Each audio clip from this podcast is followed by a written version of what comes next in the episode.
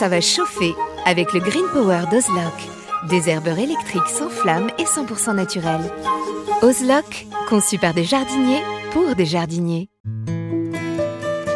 Parce qu'on devrait tous commencer la journée par un bol d'oxygène. Parce qu'il y a des réveils qu'on échangerait contre aucune grasse mat. Parce que mettre du beau partout, ça fait du bien tout le temps. Parce qu'une bonne promenade, ça fait battre deux cœurs. Parce que ça fait grandir de faire pousser quelque chose. Parce que le circuit le plus court, c'est entre votre jardin et votre cuisine. Parce qu'il y a des rencontres qu'on n'oubliera jamais. Parce qu'un monde meilleur, ça commence d'abord chez soi. Et parce qu'on n'a jamais eu autant besoin de se reconnecter à la nature et à la vie. Truffaut, mettons plus de vie dans nos vies. Bien que votre pelouse se porte plutôt bien, vous voyez apparaître de la mousse ici et là. Pas de problème, Gazon Pur DCM vient à votre secours. Gazon Pur DCM est un engrais pelouse organo-minéral avec une action indirecte contre la mousse. Cet engrais ne tâche ni les dallages ni les pavés. Gazon Pur DCM, c'est deux en un. Un beau gazon bien vert et en plus, sans mousse. Incroyable ce qu'un mini-grain arrive à faire. Profitez de votre programme sans effort avec l'autoril d'Ozlock. Tuyau d'arrosage qui se réenroule automatiquement.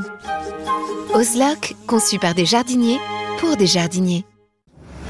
Bienvenue au jardin. Patrick Mulan, Roland Motte.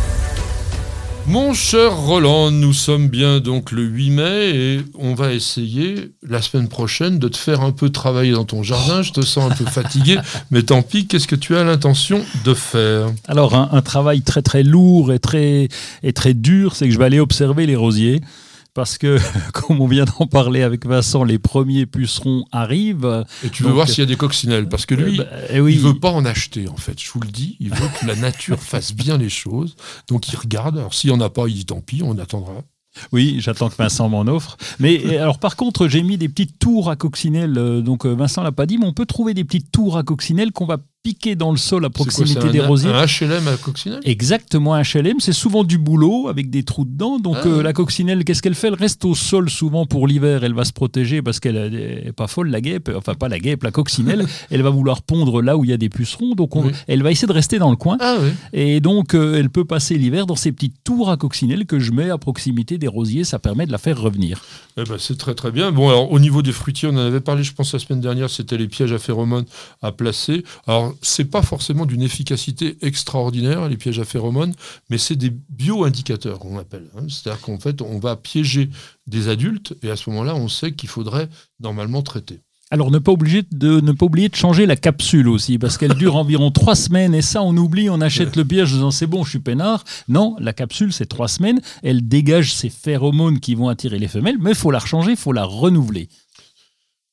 Tu as aussi euh, des plantations de vivaces à faire en ce moment?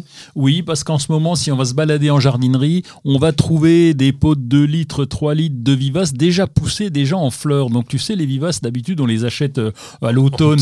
Mais oui, au godet, on voit rien. parfois, il n'y a rien, il n'y a, que les racines. Non, mais euh, c'est important. Vous avez un godet avec des racines, ça va pousser, mais pas aussi rapidement que si vous mettez un, pot de 3 litres, parce que c'est du prêt à décorer. Puis tu as l'impression de te faire arnaquer, tu achètes un machin, un truc, pardon, sans rien. il y a, l'étiquette. Oui, il y a l'étiquette, mais bon, aujourd'hui, là, on en trouve en ce moment. Vous pouvez y aller et là, vous allez pouvoir choisir vos fleurs, vous allez choisir les couleurs, donc c'est plus net et effectivement, on gagne du temps.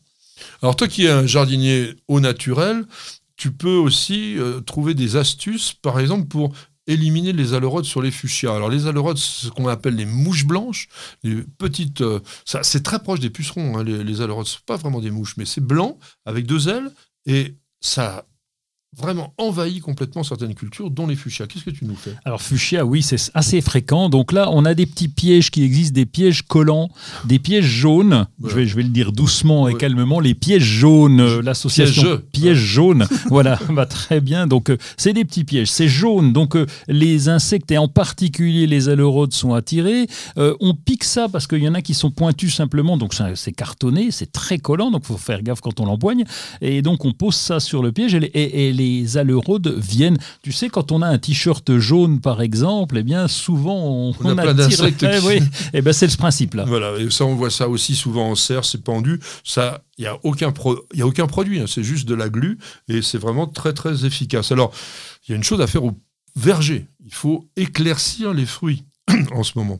Quand vous avez trop de fruits, alors, on fait une chose, c'est qu'on attend ce que l'on appelle la chute physiologique, c'est-à-dire que l'arbre lui-même va déjà se débarrasser d'une partie des fruits en surnombre. Alors parfois des fruits qui sont tout simplement parasités, des fruits mal formés. C'est bien fait la nature. les plantes sont capables déjà au départ de, définir ce qu'elles n'ont pas besoin, mais parfois il y a quand même encore beaucoup trop.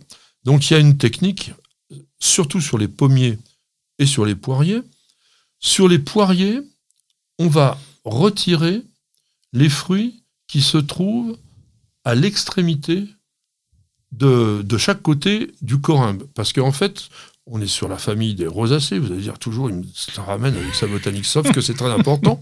Les rosacées sont des plantes qui font des noms, enfin qui font tout par cinq. Et donc, le bouquet de fleurs est de 5, et donc le bouquet de fruits est de 5. Et bien, vous allez en garder que deux, et donc sur les poiriers, vous allez garder ceux qui sont au milieu.